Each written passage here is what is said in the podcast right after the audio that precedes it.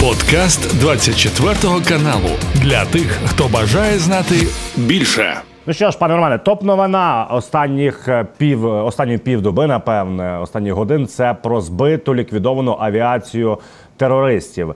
Е, йде мова про те, що над Азовському над Азовським морем було збито А 50 літак і Іл 22 Ми свого часу з вами говорили наскільки є потужними і унікальними і дорогими ці от А 50 Да, где-то их э, эскадрилья есть у россиян в районе 10-12 самолетов А-50, примерно эскадрилья э, Ил-22М, э, где-то тоже в районе 10-12 самолетов, и Ил-22 другой модификации, тоже примерно такое же количество. То есть, грубо бригада, три эскадрильи такого рода самолетов. А-50 это летающий радар – там до 20 человек экипажа, если считать вместе с летчиками. Экипаж, э, который э, как еще и работает как командный пункт. Э, Ил-22 это в чистом виде командный пункт, но он больше работает как раз как защищенный командный пункт для управления войсками наземными. Ну а, естественно, А-50 это командный пункт для работы в воздухе. Его локатор Э, видит на дальности примерно под 600 километров э, цели типа бомбардировщика, то есть тяжелые такие же цели, где-то 600-650 километров он видит. Э, истребители видят где-то за 300 километров, ну а ракеты, ракеты километров за 150-200. То есть все зависит от размерности цели, от эффективного площади, эффективной площади рассеивания воздушной цели. Но, тем не менее, это две такие ну, серьезные, жирные цели – Э, год назад э, российской, от российской ракеты, год назад от российской ракеты погибло 46 э, днепрян. Ракета попала в высотный дом, сложила практически все этажи в двух подъездах, погибло очень много людей, много получило ранения. Потому, скорее всего, сегодня именно Э, вот в отместку или, по крайней мере, для того, чтобы э, для россиян, россияне тоже запомнили этот день, как его запомнили э, украинцы и днепровцы эту беду.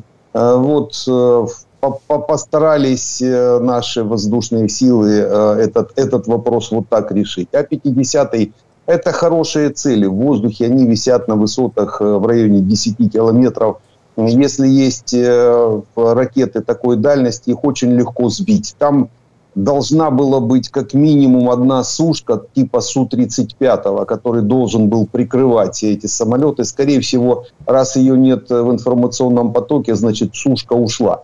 Э, прикрыть не прикрыла, но сама убежала. Потому э, летчики Су-35 будут долго писать рапорта, как они не выполнили боевое задание, не прикрыли эти, э, это, эти два самолета. Над Азовским морем можно их достать. Патриоты достанут дальности 150 километров, э, если их расположить в любой точке Запорожского фронта. Где-то где так до середины Азовского моря они достанут. Достанут СМТ, ракета Астер-30, это воздушная ракета воздух-воздух с разгонным блоком для того, чтобы в СМТ использоваться. Она также за сотню километров достанет. Могли достать и F-16, если они заходят на нашу территорию, э, в сосед, сопредельных стран и работают. Летчики у нас уже готовы, по крайней мере, работать по воздушным целям. F-16 наш летный состав может о дальности ракет, допустим, тех же э, АМ-120Д под 180 километров. То есть мы как минимум ну, двумя ракетами можем на 100% отминусовать эти самолеты. И э, через F-16 гипотетически или теоретически тоже возможно, потому у нас есть эти возможности. А-50 скорее, скорее всего был уничтожен в воздухе сразу, а Ил-22 Э, уходил в сторону Анапы, запрашивал посадку в Анапе, но, скорее всего, э, в районе Керчи он ушел э, с экранного радара где-то в районе Керчи. Там есть аэродром Багерова. Как-то в свое время я туда с свои, со своей эскадрильи перегонял. То есть могли туда еще сесть. Но в ближайшее время, может быть, эта информация будет подтверждена по Ил-22. Е, пане Ман, ну як мінімум кажуть окупанти, що в той момент, коли і називають час збиття е, Іл-22 або підбиття його і нищення А-50 над Керченським мостом була тривога. Тобто, як мінімум, співпадають е, тривожності росіян. Да, по времени как раз это э, общий, общий поток информации, который сейчас идет, он, скорее всего, подтверждает все эти, э, ну, все эти посылы. Ну, а уже, э, э, уже детали, я думаю, после того, как наш генштаб их озвучит, можно будет уже говорить о деталях. Пане Романе, і про наших союзників. От, власне, з'явилася інформація, що Міноборони Естонії розробило план перемоги для України. Що це означає? Вони розробили аля типу заклик до наших всіх партнерів для Рамштайну, що потрібно робити, і вони навели цифри цікаві. Вони кажуть, що ВВП усіх країн-учасниць робочої групи Рамштайн становить 43 трильйона євро. В той час як ВВП країни агресора Росії оцінюється в 2 трильйона євро мільйона євро. Ну ми розуміємо, наскільки це більше. І е, вся проблема в тому, я так розумію, що гроші в союзників є, але от потужності треба ж пошвидше нарощувати. До чого закликає Міноборони Естонії. 2 триллиона евро. Если половина ВВП России, 1 триллион в течение 40 лет выделять на репарации, контрибуции и так далее и тому подобное, то это примерно как раз 40 триллионов евро, которые Э, нужны, нужно будет выплатить э, украинцам, каждому украинцу за эту агрессию где-то по миллиону евро каждому вот за в течение 40 лет половина ВВП России или российской или территории, э, территории, на которой распадется Россия, это как раз вот то, что нам надо. Это те цифры, которые коррелируются с, с запросами украинского общества. Это как, как минимум, это еще раз говорю, это минимум, минимальные цифры – а их можно потом э, увеличить и растянуть время выплаты. Половину ВВП могут заплатить э, это э, террористическая, российская террористическая популяция, то есть каждый второй рубль будет отдаваться в качестве репараций. Технически возможно. Ну а то, что наши партнеры могут, конечно, могут. Причем не сильно напрягаясь, по большому счету, именно не сильно напрягаясь. Э, выделить определенное э, финансирование для уничтожения российской армии и вообще для развала Российской империи, чтобы забыть за эту проблему. Понятно, американцам нужно иметь э, такую бабу-югу на европейской, на европейской части для того, чтобы как-то давить на Евросоюз. Здесь свои геополитические интересы, потому здесь вот американцев отсюда можно отминусовывать от, это, от этой задачи. Но европейскому континенту, европейским странам э, уже давно понятно, что Российскую Федерацию надо разваливать, так как э, это угроза для европейской цивилизации. Американцы в этом смысле, конечно, на стороне россиян. Они будут делать все возможное, чтобы удержать ее в тех э, границах и даже с тем же режимом, который сейчас есть, все действия американцев как раз это Белого дома байденовской администрации об этом и говорят, удержать этот режим от развала, э, э, оставить Путина у власти и дальше договариваться. У Бернса там есть хорошие рычаги управления и контакта с Патрушевым, потому здесь это, эта часть наших союзников, она, конечно, отваливается. А вот европейцы это все прекрасно понимают, потому надо консолидировать в этом смысле Европу. Страны Балтии – Э, могут это сделать э, Польша, э, наши ближайшие, те, те, та же Румыния, Болгария, которые нам помогают очень хорошо. Ну, сейчас уже доходит это все уже и до центральноевропейских стран, и до, до Германии, Италии, Франции, ну, Великобритания также понимает все эти процессы. Потому я думаю, как раз вот европейская сообщность, отминусуем Америку, вот это, это своя тема, еще раз повторюсь, европейская сообщность, она понимает эти вызовы, и я думаю, в ближайшее время мы э, увидим вот эту консолидацию, так как э, это уже не просто риторика, которую мы слышим, а и некоторые действия, которые проводятся на европейском континенте в нашу пользу. Ну, от, власне, про США і наших союзників. Видання Sunday, Times каже наступне, що Сполучені Штати Америки нам не передають досі далекобійну зброю, тому що вони реально побоюються далі ядерного її загрози з боку Росії. Ну і відповідно Шольц та Німеччина не передають нам Таурус, тому що е, знову ж таки кажуть про збільшення ескалації. Ну напевне, збільшення ескалації, пане Романе, це власне використання ядерної зброї, бо е, я не знаю, куди більше можна ще ескалувати повномасштабне вторгнення. Это прикрытие э, тех договоренностей, которые есть у американцев и в Москве у Вашингтона, даже так, у Белого дома, у обамовцев, э, байденовцев и Пути, Путина и Патрушева. Это, про, это есть определенные договоренности, я о них уже сказал. Э, не, не передавать нам определенные виды вооружений и э, попытаться сохранить Путина у власти, сохранить Российскую Федерацию в том виде, в виде империи, в котором она есть. Но это, это, это договоренность, это интерес Байдена, Обамы Клинтона, можно так сказать, это общая шайка лейков э, демократической э, партии. То есть, а, естественно, на них смотрит еще и Шольц. Почему смотрит? Ну, пока как-то зависим, скорее всего.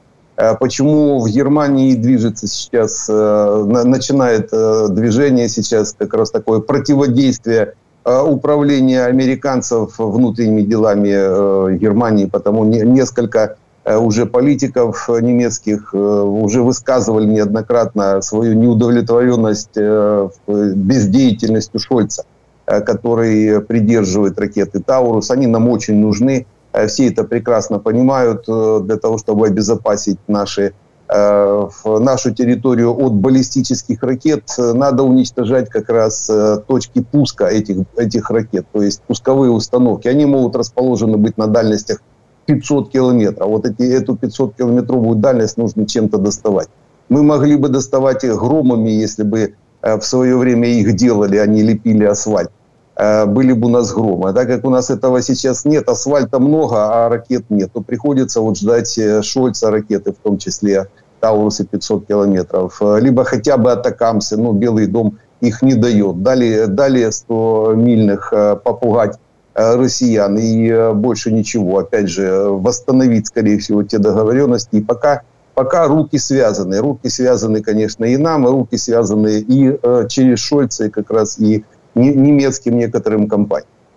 Пане Романе, по фронту пройдемося. Вчора ввечері Федорова, мер Мелітополя, каже наступне: що був хороший смачний приліт в місто, і десь в районі вулиці Гоголя ліквідували кадирівців.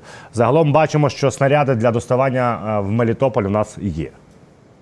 Ну, а дальность, э, в принципе, позволяет там до 80 километров по некоторым позициям. И если э, подойти к линии э, фронта, то достать даже можно просто эм, достать хаймерсами. То есть ракета М-31, она как раз достает, и, скорее всего, после разведки до разведки было принято решение на э, залп ракетами, накрыли, накрыли какое-то подразделение, но оказались кадыровцы. Э, они в основном, если э, на глубину где-то 50-80 километров, так это кадыровцы. Они близко к линии фронта не, не подходят, в основном тусуются в глубине, мультики снимают, потом рассказывают, что они участвовали в захвате Украины. Но это все равно им зачтется в этом смысле. Мы, мы же это все помним прекрасно.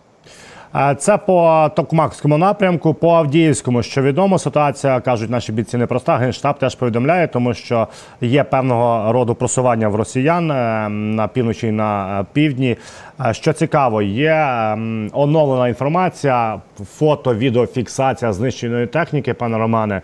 Е, станом з 10 жовтня на вчора в Українська збройні сили України втратили 37 одиниць техніки. А от росіяни вже на цьому напрямку втратили, пане Романе, 488 одиниць бронетехніки. Це шалені втрати.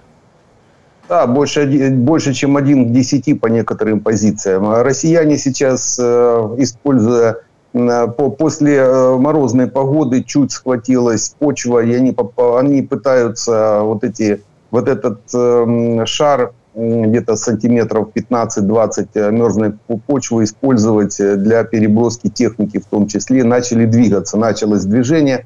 То, что мы с вами всегда и говорим. То есть они подождут э, морозов и попытаются двигаться. Но это опять та же картина у россиян. То есть сейчас эта техника будет сожжена. У нас есть чем работать в районе Авдеевки. Эти движения, которые сейчас мы видим, там есть положительная динамика у россиян, они будут купированы с помощью наших средств поражения. Э, в сторону Авдеевки переброшены дополнительные э, подразделения, части и э, боеприпасы. Там уже достаточное количество тех же дронов, то есть по большому счету Авдеевский гарнизон напитывается боеприпасами. Мы прекрасно знаем, что россияне в ближайшие там полтора-два месяца будут пытаться дальше давить на Авдеевку и на Купенск. Два направления, которые они выбрали, э, попытаются на каком-то из них э, получить, э, получить какие-то бонусы для под перевыборы, вернее, так называемые перевыборы Путина на Путина. Пане Романе, і по ракетах каже наше Гурський, Біцький наступне, що в росіян очевидно зараз є орієнтовно десь 110-115 ракет в запасі. І, Але каже наступне, що вони відчувають такі проблеми, як би там не було через санкції, тому що їхні калібри, кінжали і е, інші ракети е, складаються суттєво з західних деталей. Где-то около половины э, элементной базы, э, из которой создаются ракеты, новые ракеты этого тысячелетия, э, которые россияне, они, которые россияне производят, они однозначно на, не на своей базе, не на российской.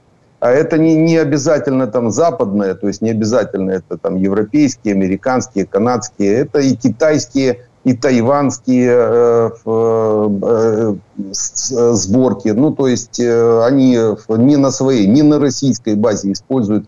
Э, то, что сильно там давят на них санкции, я бы не сказал. Э, они увеличили производство ракеты и, в принципе, по большому счету, они могут их производить уже больше сотни ракет э, в месяц и производят.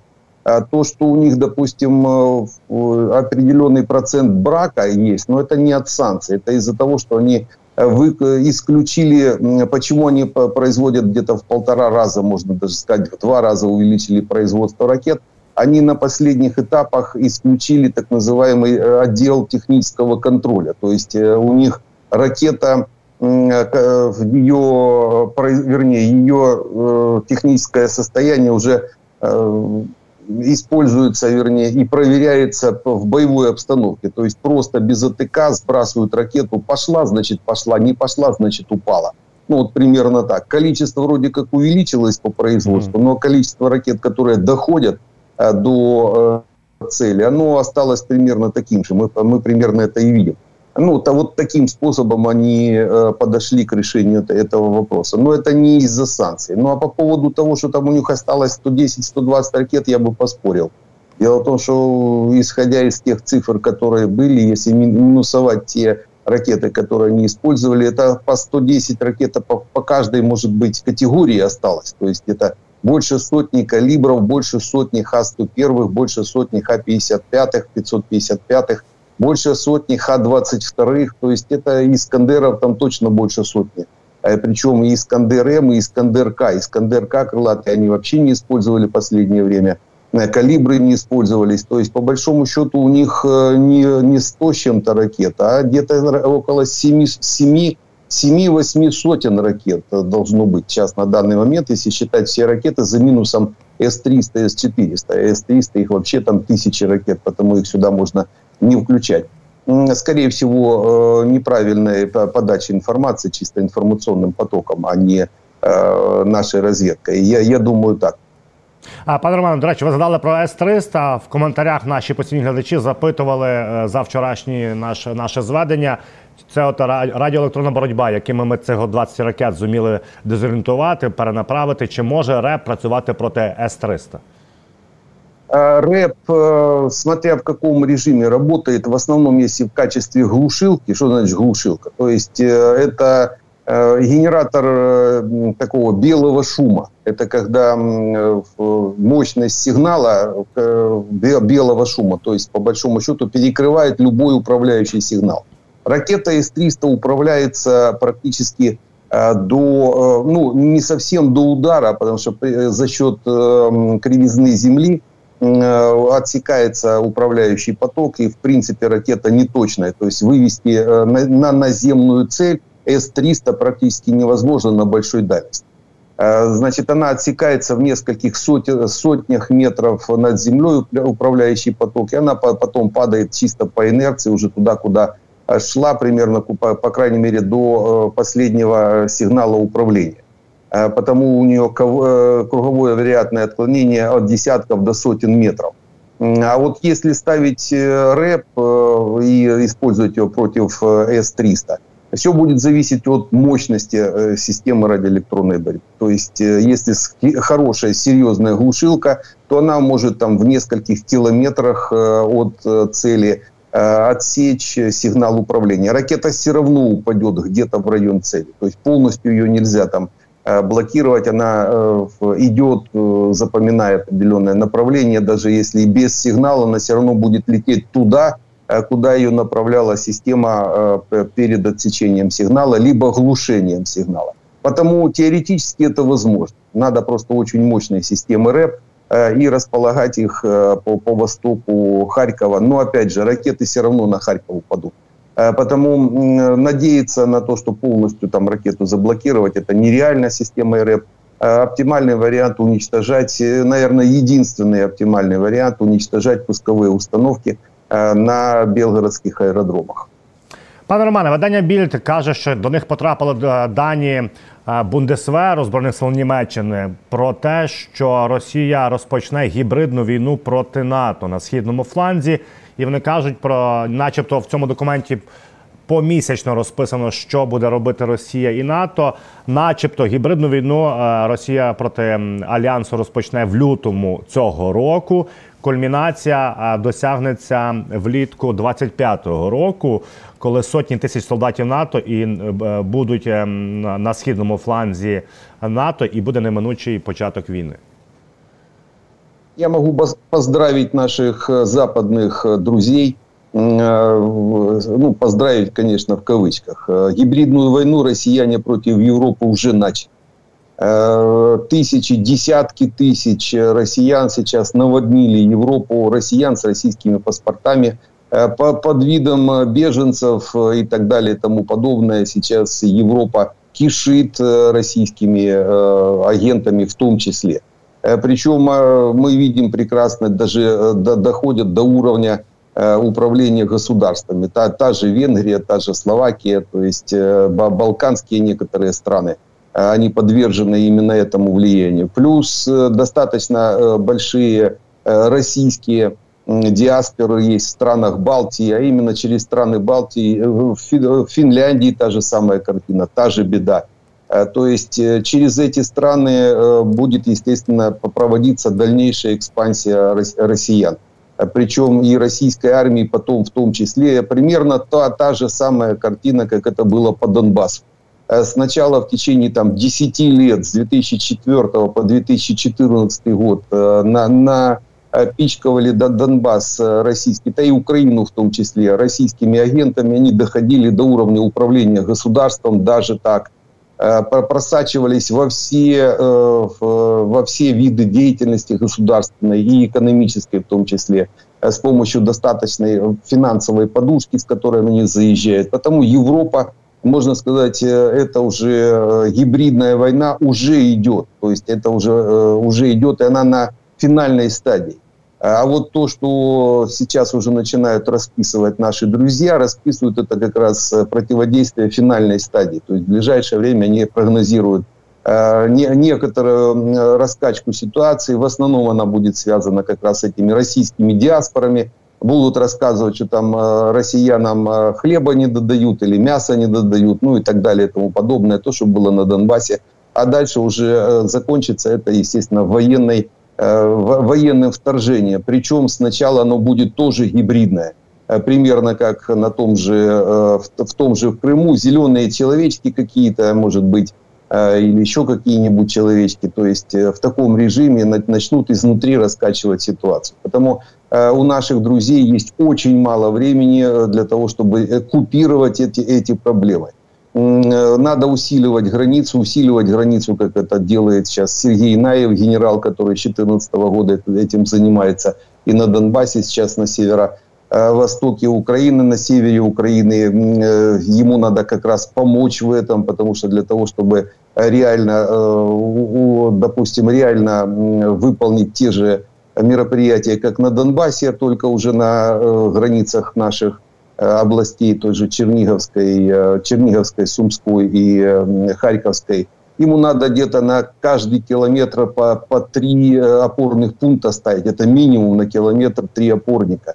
А это уже довольно-таки серьезные капиталовложения, которые надо ставить задачу выделять и выполнять эти задачи. И вот он может поделиться вот таким, э, такими методами э, или это такой его профессиональный, по крайней мере, профессиональным качеством может поделиться и видением э, выполнения этих задач, поделиться с нашими партнерами. Надо и странам Балтии, Эстонии однозначно Финляндии в том числе уже начинать проводить эти мероприятия Э, минировать э, на глубину до 5 километров как минимум э, местность, то есть готовиться к фронтальным заходам. Ну, естественно, начать чистить от россиян, зачищать свои территории. Особенно сопредельные с российской границей или с российско ориентированными странами. Сейчас это Словакия, сейчас это Венгрия, ну, еще несколько балтийских, ну, ПМР, само собой, еще Приднестровье тут болтается с большой проблемой. И Молдова. В Молдове тоже проблема. Там хватает этих э,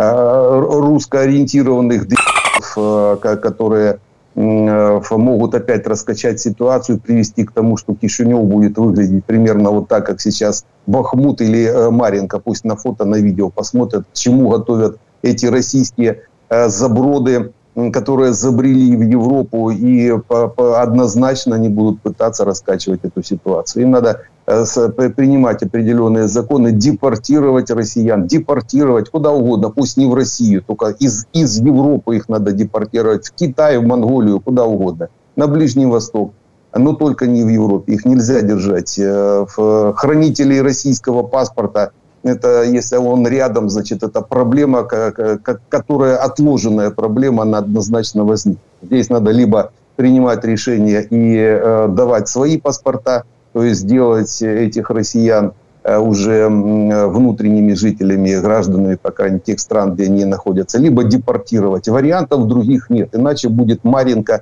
везде, где э, есть э, российский паспорт. Ну, от власним підтвердженням ваших слів, фіни закривають усі російські школи, як мінімум, на кордоні з цією країною. Ну, от правильне рішення. Грамотний, да, грамотний підход. Пане Романе, якщо говорити про ІПСО росіян, зараз поширюється особливо на платформі TikTok і інших платформах популярних, начебто запис україно українських військовослужбовців, які закликають йти е, проти Києва, проти офісу президента війною. Це завжди таке було, але зараз особливо шириться, особливо вкладають велику кількість ресурсу росіяни саме в цей напрямок. Э, здесь сейчас видно вот такой э, тандемная работа, причем э, внутренних, еще до сих пор у нас внутри страны остались пророссийские, пророссийские агенты. Сто процентов. Почему? Потому что работа э, россиян в, инфор, в информационном поле э, строго коррелируется с их действиями. Как только Умеров подал этот э, закон о мобилизации перед Новым годом, тут же активизировалась эти российские, э, российские нарративы. Причем э, россияне отслеживали наша контрразведка, все эти э, источники, российские источники, то есть под видом российских, российские военные, российские граждане, ФСБшники, под видом и в украинской форме начинают призывать вот, идти на Киев против вот этой э, разных вопросов. Сначала россиян отминусуем, а потом разберемся со всеми этими шашлыками, которые э, вместо того, чтобы встречать шашлыки, собирались жарить. Но это потом. Основной враг у нас Россия и российские, российская армия. А с, с политиками это не проблема, никуда они не денутся. Земля круглая, а жизнь долгая. Пане Романе, е, от відбулася в Давосі зустріч за формулою миру української вже четверта, понад 80 е, представників різних країн було, але не було Китаю. Більше того, ця зустріч була е, організована в Давосі саме тому, що в цей момент в Давосі були представники Китаю, але вони цю зустріч проігнорували. Наскільки це є красномовне пояснення відношення Китаю до війни Росії в Україні? Так они участвуют напрямую. Генератор, генераторы войны и убийства украинцев, то есть организаторы, я бы даже так сказал. Без Китая Россия бы никогда в жизни на Европу не поперла. Это, это просто нереально. Потому Россия, Северная Корея, Иран – это три бешеных собаки, три цепных пса китайских Си Цзиньпиня. Э, одни, э, и всех троих он, вы же видите, всех троих он натравил э, на Украину. Иранское оружие, северокорейское оружие, российские, российские солдаты – Э, они напали на Украину, уже убили э, сотни тысяч украинцев. Потому куда, как Китай бы еще там участвовал в, форме, в формуле мира, не это нонсенс э, в этом смысле. Это, конечно, такой красноречивая, красноречивая их позиция, потому Китай такой же, а может быть даже еще и опаснейший враг, чем Россия. Россия явный враг.